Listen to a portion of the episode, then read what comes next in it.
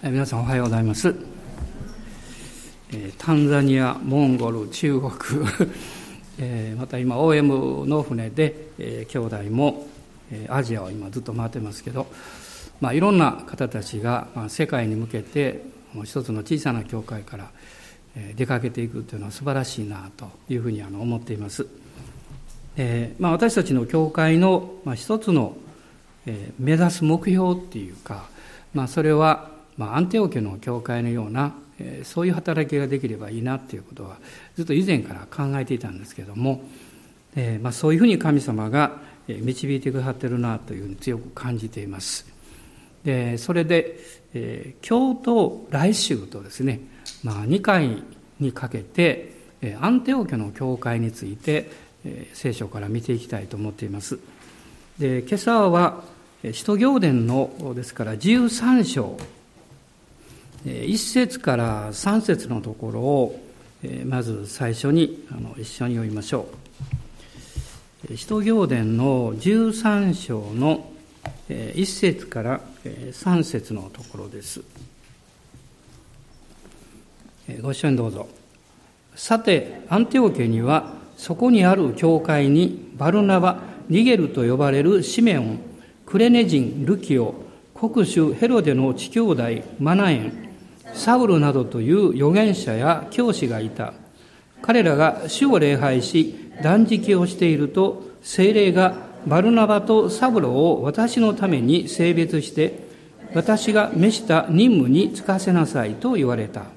そこで彼らは断食と祈りをして、二人の上に手を置いてから送り出した。で、アンテオ家。まあ、この名前はあのクリスチャンの間では非常にこう有名なわけですけれどもこのアンテオ家っていう町そのものは BC の300年頃ですね。アレキサンドロス大王の将軍の一人セレコウスという人が建てた町であるわけです。そしてローマ時代にはシリア州の首都としてのこの役割を果たしていました。で、まあ、当時の世界では、まあ、ローマが一番大きかったんですね。人口が約150万。で、その次に、えー、北エジプトのアレキサンドリア。そして、この3番目に大きかった町が実はこのアンテオ家なんです。まあ、当時、この1世紀において、まあ、50万人近い人々が住んでいたというふうにあの言われています。で、この町は、まあ、地図を見ますと、イスラエルのこうずっと北の方にあるんですけども、まあ、エルサレムから約480キロほど、えー、北方にあるわけです。そしてこの港町でそこからこの東の方、まあ、東方に向かっていくこの幹線道路のですね、ある意味では地中海の玄関口、まあ、そういうこの役割を担っていたこの町であったわけです。当時この一世紀は、まあ、ローマの富、ギリシャの美、東洋の快楽、こういうものがもうこの町にですね、集まっていたというふうに言われています。でここにも、まあ、アシタロテ神殿のこの偶像礼拝の場所があって、やはり道徳的には非常に低い、えー、不貧困がなされていた、まあ、そういう祭礼というかね、あの宗教的な儀式もあったようです。で、この町には、まあ、多種多様なこう民族が、えーまあ、混在していて、また宗教もたくさんあったわけです。で、この民族的にはギリシャ人、シリア人、それからアフリカ人、そしてこのユダヤ人、まあそういう人たちがこの町にこの住んでいて、いわゆるこのディアスポラと言いますけども、当時の世界にこう散らされていったユダヤ人のですね、あの多くのまた人々がこの町で生活をしていたようです。で、このアンテオケっていう町は、まあ、キリスト教のこの古代の歴史においては、重要なこの役割をこう担っています。で、例えば、使徒行伝の6章を見ますと、まあ、そこで、あの、初代教会、エルサレムの教会が、あの、6人の、あ、7人のですね、執事を任命しますけれども、その執事の一人に、アンテオ家の改宗者ニコラオという名前が出てきます。で、彼は7人の執事の一人なんですが、回収者とあるということは、ユダヤ人ではないということです。彼はギリシャ人です。で、アンテオ家の出身なんですね。まあ、この人物が、えー、後にニコライ州という異端の元祖になったというね、まあ、そういう話はあります。これは確かなことではないんですけれども、まあ、どちらにしても、このアンテオ家出身の人物が、えー、初代教会の中でも、重要な役割を担っている、そういう人がいたということですね。そして、アンテオ家というのは、まあ、初代教会における古代の教会と言ったらいいんでしょうかね。あの、初めての違法人教会となったわけです。そしてこの教会から使徒パウロたちが3度もですね、宣教旅行、まあ、伝道にこの派遣されています。まあ、そういうこの力のある教会になったわけです。で、このアンテオ家で、この異教の地で、こういう宣教に重荷を持った教会形成がこのなされていった。まあ、やはりそれはただ単に偶然にそれが起こったわけじゃありません。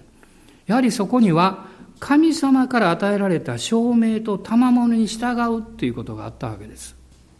まあ、神様はそれぞれ個々のクリスチャンもそうですけれども、教会に対してもそれぞれ証明を与えています。賜物をそして与えています。賜物っていうのは証明につながっていくものです。ですからそこに、教会なり個人が神様から与えられた飯を自覚して、そこに自分を捧げていったときに、あるいは地方教会が、教会の力をそこに捧げていったときに、賜物が表されていきます。まあ、アンテオキの教会は、そういう面において、一つの良いこのモデルになっていると思うんですね。ですから、まあ、教会が神から与えられた使命を自覚するっていうことが出発点になります。まあ、つい、最近あの韓国の方から、まあ、日本の教会の、まあ、一つのこう調査っていうかデータを取りたいということで、えー、何かの方がお見えになってですね、えー、関東関西だいい90教会の牧師と会われたんですねたまたま私が90番目だったんですで90番目の今日は最後ですと言われましたで、そのいろんな質問があるんですけども、まあ、その中でですね、一つの質問は、日本の教会、まあ、日本における伝道と教会形成にとって大切なことは何だと思われますか？っていう質問がありました。で、私はもう日頃思っていることですからすぐに言ったんですね。それは、それぞれの教会が小さい大きいそういうものに関係なく自分たちの教会に与えられている独自性です。このオリジナリティと言っていいと思います。あるいは独創性と言ってもいいですね。それを啓発する、されて開発すること。つまり、えー、教会っていうのはこういうふうにならなきゃいけないんだというふうなイメージを作ってしまって、他の教会の真似をしてはいけない。クリスチャンもそうだと思います。まあ、ああいうクリスチャンになりたいという、あの、目標を持つのは別にいいんですけど、それと同じようになろうとすると、おそらく問題がやってきます。ですから、その神様がくださっているそれぞれの地方教会のオリジナリティというものを形成し育成させようとするとですねやはりある意味において時間が必要なんです慌ててはいけないんですねまあ私も、まあ、この開拓初期においてはあのどうしたらいいかなっていろいろ思いましたけどもこのことについて早くから考えさせられていたことがあってですねあんまり慌てなかったんですね。時間をとって例えばこの成長ってそうですけど初期の成長ほど時間がかかるんです。である程度成長してくるとすごいスピードがこう加速するんですね。ですからその最初の段階において神様がこの教会にくださっている使命が何なのか。そしてそのことに沿って従っていくならば必ず賜物が表されてきますその結果ですね働きが広がってきますですから個人においてもそうなんですけど、第一は上からの飯なんです。その飯に献身した時に賜物が現れます。そして、その結果として働きが生まれてくるんです。働きを優先すると、これはあの逆のことになるんですね。このアンテオ家のこう教会というものを見ていったときに、そういう面において、え非常に神様によく導かれた教会だなということを、まあ、見るわけです。で、この教会の、ま特徴っていうのを考えますと、まあ私は今朝3つのことを申し上げたいと思っていますけれども、まず一つは、無名の人々。まあ、厳密には迫害によってエルサレムから散らされてきた人々によって教会形成がなされた。で、その人々が来るまではクリスチャンがいなかったのか。私はそうではないと思います。この使徒行伝の2章の中に、ペンテコステの日に、まあ、当時のあのローマ帝国のいろんなところから人々が、ね、ユダヤ人たちが帰ってきていて、そして彼らは、えー、特別な経験をします。で、このシリアの方ももちろんいたわけでしょう。その上のキリキアとかですね、トルコからも人々が来てましたから。だからおそらく、このアンテオ家のような大きな町ですから、その中の何人かは、このペンテコステの出来事を見た人たちもいたかもわかりません。いわゆるイエス様を信じている人がひょっとしたらもういたかもわかりません。ところがですね、イエス様を信じているクリスチャンがいるということと、教会が生まれるということは別のことなんです。クリスチャンが何人いても、それだけで教会が生まれるわけじゃないんです。教会が生まれるためには指導者が必要なんです。神様からその牧会と形成を委任された人がそこにいて、そしてそういう証明を持っている人は、えー、キリストの体としての教会を立て上げていくという、えー、まあ、力、あるいは知恵というものを上から神様からいいていくわけです。まあ、このアンテオケということが出てきますその前にですね使徒行伝のこの8章の一節を見るとサウロはステパノを殺すことに賛成していた、最初の殉教者ステパノのことが出てきますがその後その日エルサレムの教会に対する激しい迫害が起こり人たち以外の者は皆ユダヤとサマリアの諸地方に散らされた。まあ、ユダヤとサマリアですね、それはまだエルサレムから近いわけです。しかし、ある人たちはもっとこう散っていったわけです。えー、この8章の4節を見ますと、他方を散らされた人たちは、御言葉を述べながら巡り歩いたとあります。そしてこの後、まあ、サマリアにおけるリバイバルが起こるわけです。で、このアンテオケという名前が最初に出てくるのは、11章なんですね。11章です。この8章の1節2節の続きのようなことが、11章の19節から出てきます。19節と20節をまず読んでください。さて、ステパノのことから起こった迫害によって散らされた人々は、フェニキア、キプロス、アンテオケまでも進んでいったが、ユダヤ人以外の者には誰にも御言葉を語らなかった。ところが、その中にキプロス人とクレネ人が幾人かいて、アンテオ家に来てからは、ギリシャ人にも語りかけ、主イエスのことを述べ伝えた。この迫害によって、この散らされた、いわゆるユダヤ人のクリスチャンたち。彼らはですね、主にこのヘレスタイというふうに言われています。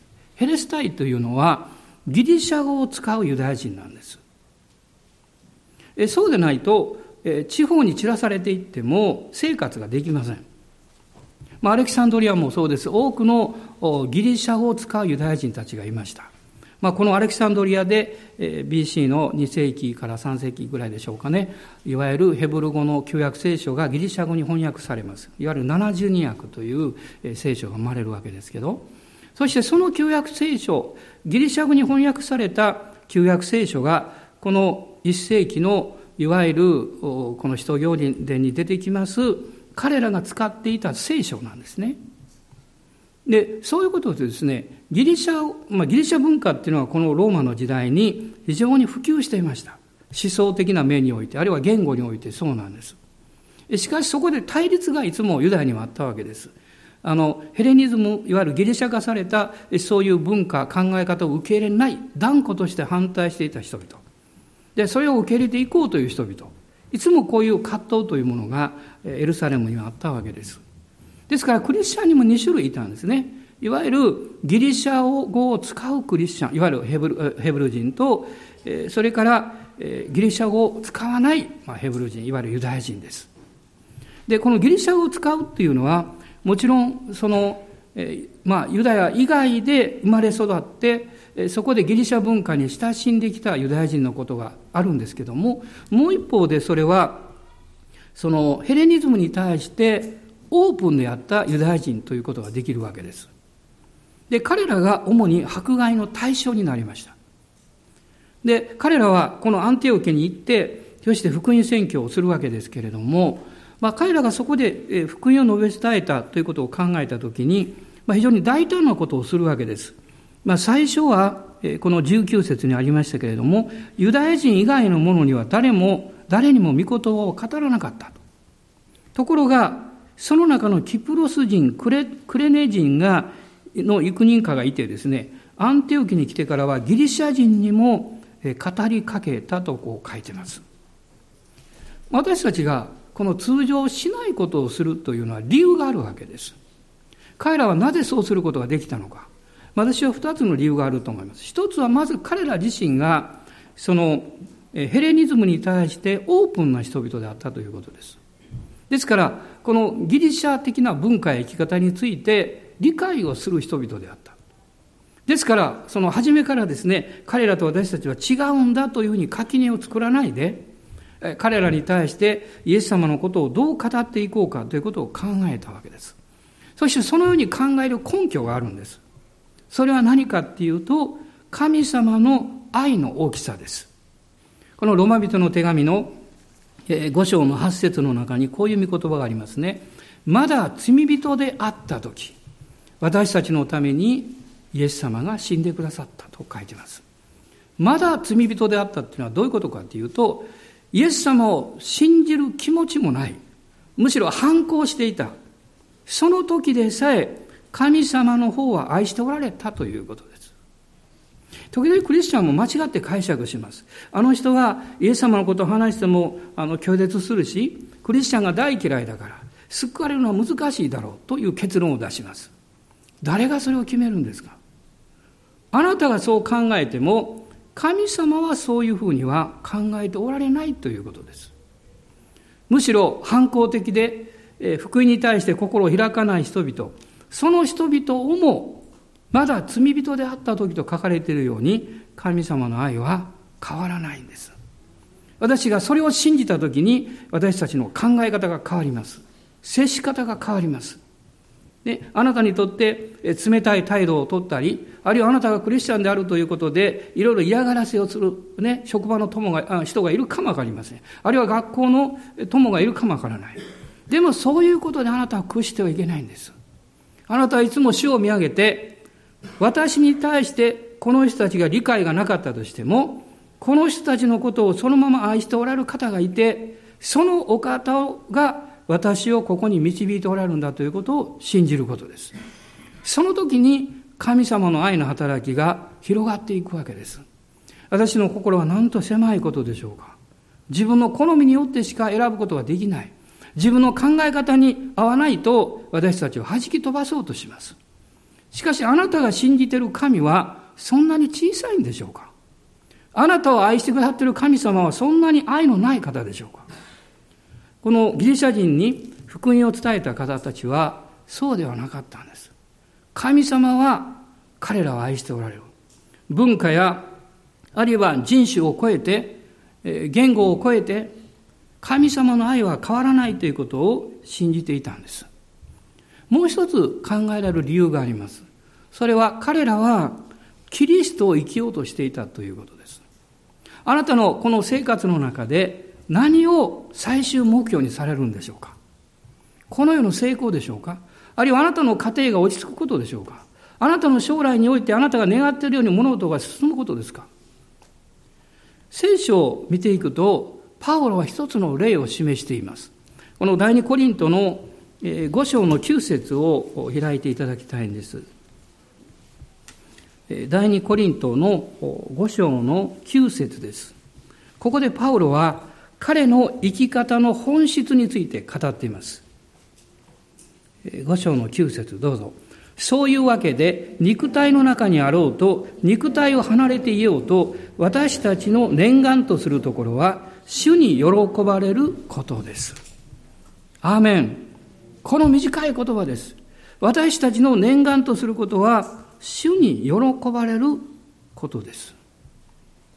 ということは、皆さん、例えばですね、主に喜ばれることですということをあえて宣言するということは、私にとっては喜べないこともあるということなんです。ね。そういうことがないんだったら言う必要ないんです。あなたが、あなたにとって喜べないことを神も喜んでいないと考えるならば、あなたは勘違いしています。神は、あなたにとって喜べないことも、喜ばれていることがたくさんあるということです。そこに私たちの意識を変える必要があります。このアンテオケの教会っていうのは大きな教会になりましたけど、教会が大きくなったから宣教の働きをしたわけではないんです。教会が力がついてきたから人々を派遣することができるようになったわけじゃないんです。彼らは最初から、最初からそのスピリットを持っていたんです。その信仰を持っていたんです。それはどこから来ているんでしょう？この13章、使徒行伝をもう一度見ていただきたいんですが、13章の中にいくつかの鍵になる言葉が出てきます。その第一の鍵は、二節の最初です。彼らが主を礼拝しと書いています。アンテオ家の教会にとって最も大事なこと、それは主を礼拝することでした。礼拝するというのは宗教的なプログラムを行うことじゃありません。教会に行ってメッセージを聞いて献金をして、そして食事をして、交わりをして帰る。それは礼拝の外側です。礼拝の内側はあなたの内側にあります。それはロマ人の手紙の12章の一節の中でパウロが語っていることです。あなた方の心じゃなくて、あなた方の体を生きた聖なる供え物として捧げなさいと書かれています。体ということは、あなた方の心も含んでるんだよとパウロは言うんです。あなた方の手足全部含んでいるんだ。つまりあなた方の生活を神に捧げようと言ってるんです。そのように神様に自らを捧げた人が、この二節を見ると、主の御霊の働きによって、心の一心がなされていくことを経験していきます。この二節には、心の一心によって自分を変えなさいと書かれています。いわゆる、これは、えー、リニューイングですね。私たちがあ変革されていく。刷新されていく。何がかというと考え方です。私たちの思いです。それが刷新されていく。その時に、実は今まで分からなかったことが見えるようになるんです。あ、そういうことだったのかとわかるんです。今朝、実は、あの、モーニングプレイヤーウェブの後で、えー、兄弟たちと食事に行きました。最近これが楽しみなんです。この近くのあるレストランに、レストランっていうわけじゃないね。ファストフードって言ったらいいのか。和風の。で、納豆を食べました。私。で、彼らが私言うんです。先生、納豆って昔から食べられたんですかって言われました。いや、私は、あの、進学校に行くまで食べたことがなかった。ね。厳密に言うと、25歳まで食べたことがなかった。ね。私は23歳で進学校に行きました。最初の1年ぐらいは食べませんでした。2年目からもったいない感じがしたので食べようかなと思いました。食べる訓練をしました。今は、まあ大好きとは言いませんけど、本当に美味しいと思ってます。ね。で、それはどういうことかっていうとですね、私は食べたことがなかったんですけど、あの見た感じ、匂い、なんかそういうものをこう見たときに、いや、これはどうもなという自分のもう先入観というか、そういうものを作り上げてしまったわけです。皆さん、好みというのはお城のようなものなんです。ね。そういうこう、お城を作って、その中に入って、いや、僕は出んぞって、私はもうここから出ないんだって、こういうふうに言ってることです。でも、ある日思いました。この城からそろそろ出ようかなと思いまして。で、二粒、三粒から始めたんです。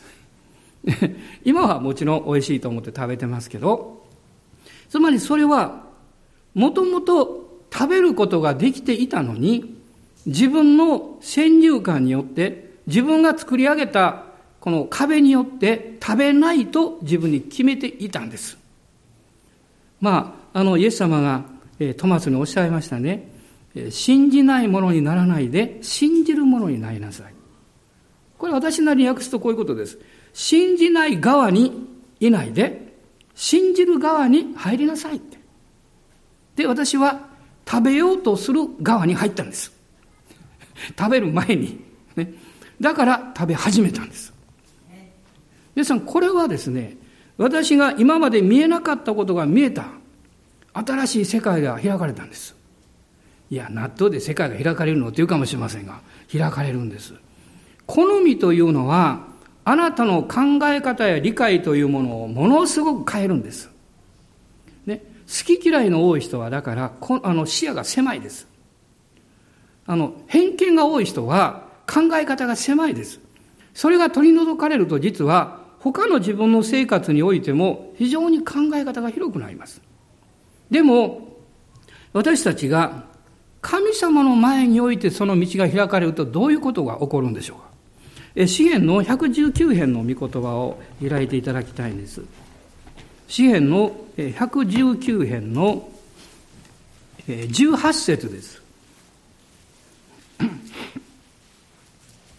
詩篇の119編の18節ご視聴どうぞ。私の目を開いてください。私があなたの見教えのうちにある苦しいことに目を留めるようにしてください。支援の記者がこう祈っています。私の目を開いてください。私の霊の目、私が気づいていない考え方、私が見過ごしてしまっていること、私が初めから見ようとしないこと、その目を開いてください。もしあなたが苦手な人と出会ったらどうしますか？もう苦手だから、ああいうタイプは苦手だから、と避けるんでしょうか？でももしあなたがそこで、普通苦手なんだけど、その人とどうしたら友達になれるのかと考え始めたらどうなるんでしょう？事態が変わってきます。そして私は経験上言います。必ず友になれます。そしてそういう友は、今までの友達よりももっと親しい友達になります。それはあなたが自分の城を出たからです。あなたが障害物を乗り越えたからです。そして新しい世界を入ったからです。この18節の中に、目を開いてください。私があなたの見教えのうちにある苦しいことに目を留めるようにしてください。どういう意味ですか？それは、私たちの考え方が変えられて、目が開かれたときに、ここにある主の教えのうちにある苦しいこと、これは神の御心と計画なんです。あなたが苦手だと思っている分野が開かれたときに、そこにあるあなたの人生に関わってくる神の計画を発見できるんです。そこから実は新しいことが始まるんです。そこから神様の思いを私たちが得て、そして主の導きを発見していくことができるんです。このアンテオ家の教会というのは、そういう大胆な好奇心があって、神様の大きさを信じることができた人々によって、教会形成が始まったんです。これは難しいですよ。だってそこにギリシャ人、シリア人、アフリカ人、ユダヤ人がいるわけですから。他の人、民族もいたかもわかりません。そういう人々で一つの教会が形成されようとすると、言語の壁だけではないんです。ね、生活習慣があります。物事の価値観も違います。この人がいいと思っても別の人は、いや、そんな嫌だというかもわかりません。私たちが人間のこの生活基準というか考え方の領域で一致しようとすると、おそらく不可能に近いと思います。でも、彼らは知っていました。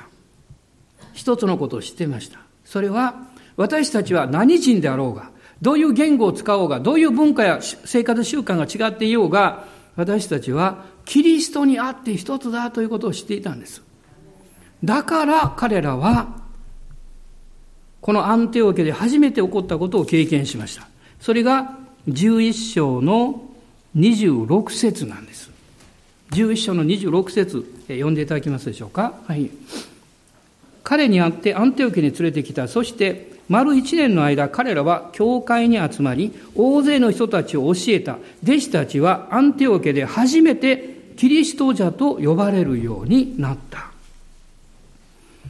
アンテオケで初めてキリスト者と呼ばれるようになったと書かれています。これはクリスチアノイという言葉だそうです。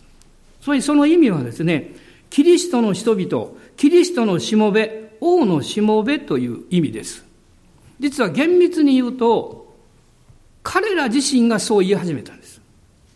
私たちは、まあ今の言葉で言えばクリスチャンなんです。キリストのしもべなんです。王のしもべなんです。と言い始めた。それは彼らがキリストにあるアイデンティティというものを民族、文化を超えて自覚したからです。もしあなたがこの礼拝が終わった後で、普通にあなたの周りの人々を見るとみんな違います。年齢も、そして生活習慣も、あるいは背景も違います。物事の考え方が違うでしょう。昔面白いことがありました。あるところで家庭集会やっていて、ずいぶん昔なんですけど、そこに行きましたら、ある方がおはぎを買ってきました。で、このおはぎ美味しいでしょって言いました。私はどんなおはぎも大好きです。でも人によっては違います。いや、あの店の方が美味しいよと誰かが言いました。そうすると別の人が、いや、あそこの店の方が美味しいよと言い出しました。おはぎ論争が起こりました。未だ、未だかつて家庭集会でそんなことが起こったのは一回きりです。私はじっと興味津々聞いていまして、最後に言いました。どこのも美味しいよと言いました。皆さん、好みというのは違うんですね。でも、それはそれでいいんです、別に。しかしあなたが教会に来て、キリストの体として神様を礼拝するときに、初めてあなたはそういう人間的な領域を超えるんです。私たちはキリスト者である。キリストのしもべである。そして他のものの違いというのは全部下の方に行ってしまって、あなたはキリストにあって一つになるんです。あなたの隣にいる人は今日もですね、あなたにとってこの地上の生涯だけじゃないです。永遠に付き合っていく人です。だから、この地上においては、なおさら仲良くしておいてください。ね。まあもちろん人間ですからそれぞれ好みもあるでしょう。でも、それは物事の価値を決定するものではないということを知っていただきたいんです。好みは好みでいいんです、別に。しかしそれによってあなたが価値判断をしちゃいけないんです。どんな人もイエス様の前においては尊い人です。どのような考え方もそれには理由があります。その背景があります。それを私たちは理解しないで、今の現状だけを見て簡単に裁いてしまってはいけないということです。ある意味において、このアンテオ家の教会っていうのは、そういう、多民族が集まって、そういう壁を乗り越えた素晴らしい教会というふうに言えると思います。それは彼らがキリスト者であるということを自覚したからです。今日あなたはキリスト者ですよ。今日あなたはクリスチャンですよ。ね、この地上においてはいろんな違いがあっても、あなたは天に国籍がある同じ家族と共にいるんですよ。素晴らしいことですね。大人の方におっしゃってください。あなたと一緒にいてよかったって言ってください。あなたと一緒にいてよかったってね。えー、もう永遠までご一緒にということですからね。これは素晴らしいことですね。まあ彼らのもう一つの素晴らしい特徴というのは、アンティオクの教会は、精霊に従う教会です。ですからその中で、えー、それぞれ神様に与えられている任務があるということを自覚していたということです。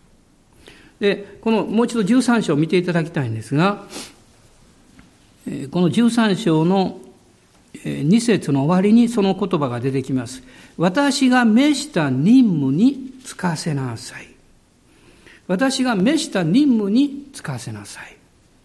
神様はこの教会にオリジナリティをくださいました。この教会に委ねてくださった任務があります。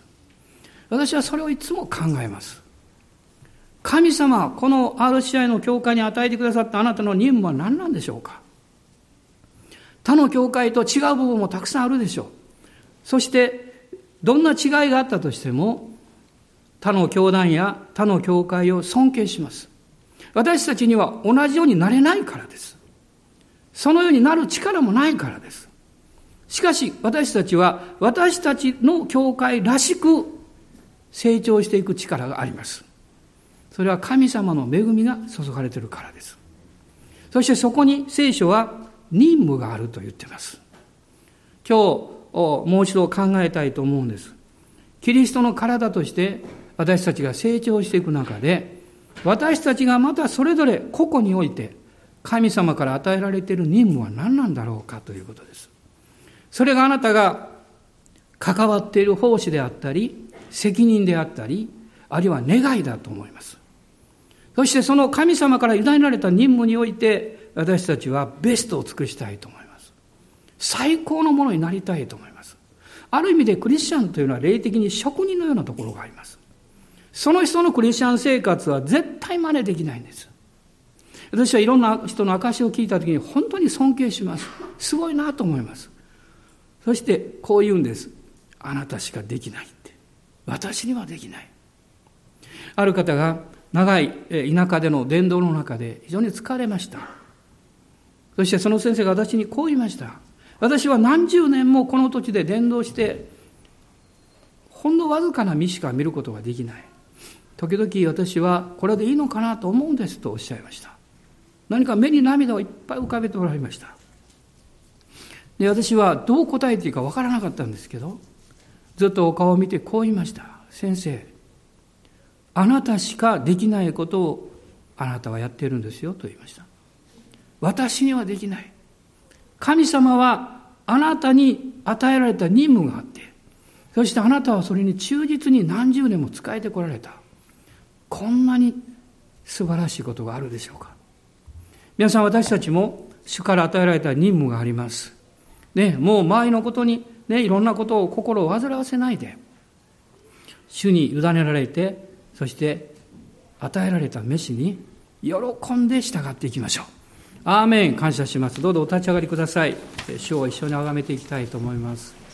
ハレルヤ感謝します。アーメン。おお、主よ感謝します。お主よ感謝します主がこの教会にくださった任務務めがありますそれはどんなに大きいものでしょうか私たちの頭や私の考えが及び及ばないほど大きなものだと思います。もし私たちが今恵まれていてそして感謝ができて幸いだからもうここに座り込もうとしたならばそれは間違っています。恵みは私たちが独り占めするためにあるわけではありません。それを共に分かち合うためです。今日皆さんと一緒にもう一度主に祈りたいんです。主よこの教会私たちをあなたの栄光のために用いてください。私たちの願いは主に喜ばれることだからです。主に喜ばれることだからです。そのためには精霊の注ぎが必要です。御霊の啓示によって初めて私の目を開いてください。あなたのうちにあるあなたの道にある苦しいことに目を留めさせてください。あなたの計画に目を開いてください。多くの方たちがまた世界に向かって出ていこうとしていらっしゃいます。人間的に考えると寂しいです。ああまた娘たちが出ていくのかって私はいつも思います。息子たちもそうです。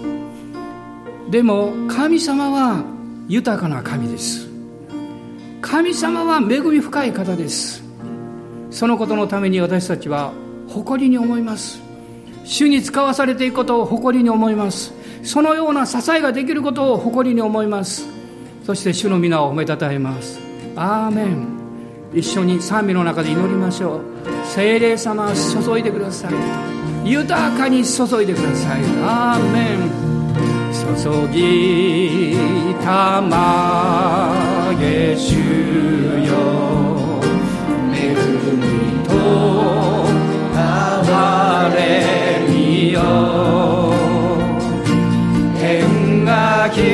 開く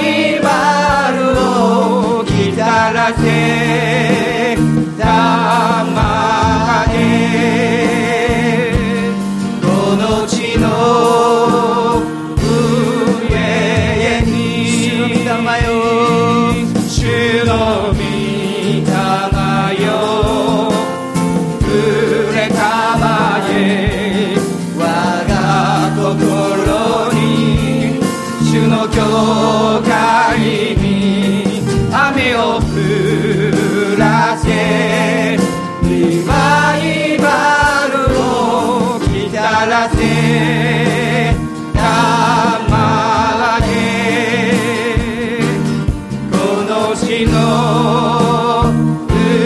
上に今総額の中で主の前に出ましょう。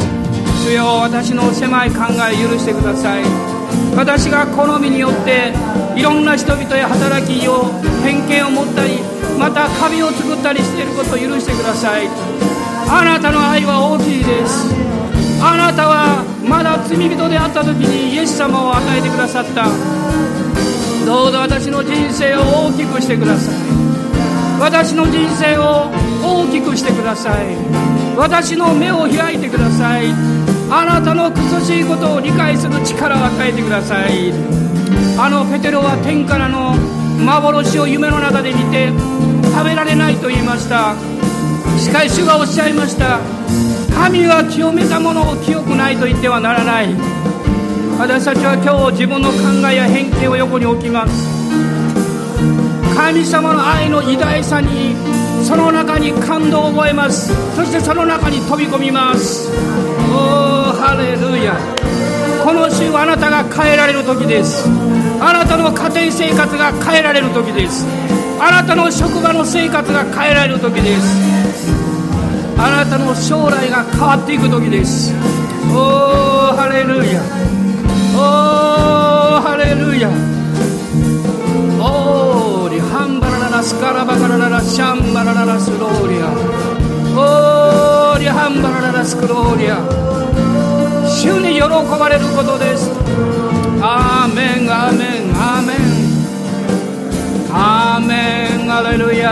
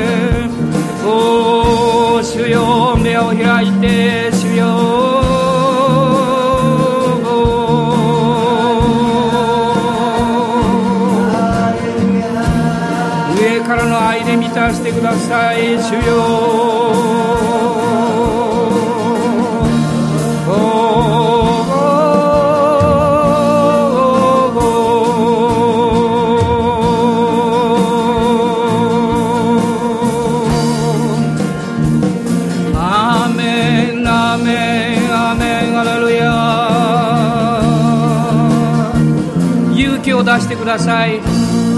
弱ってる人元気を出してください。悩んでる人上を見上げてください。主があなたと共にいらっしゃいます。アーメン。ハレルヤハレルヤ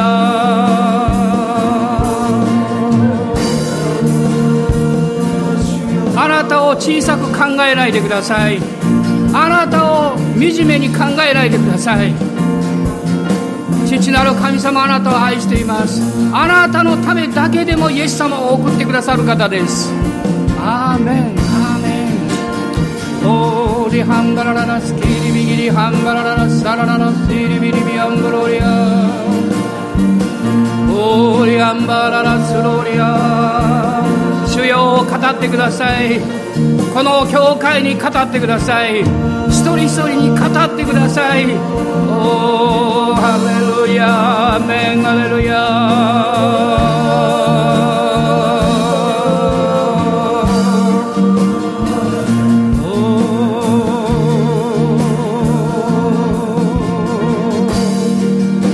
アーメンアーメンハレルヤ注ぎた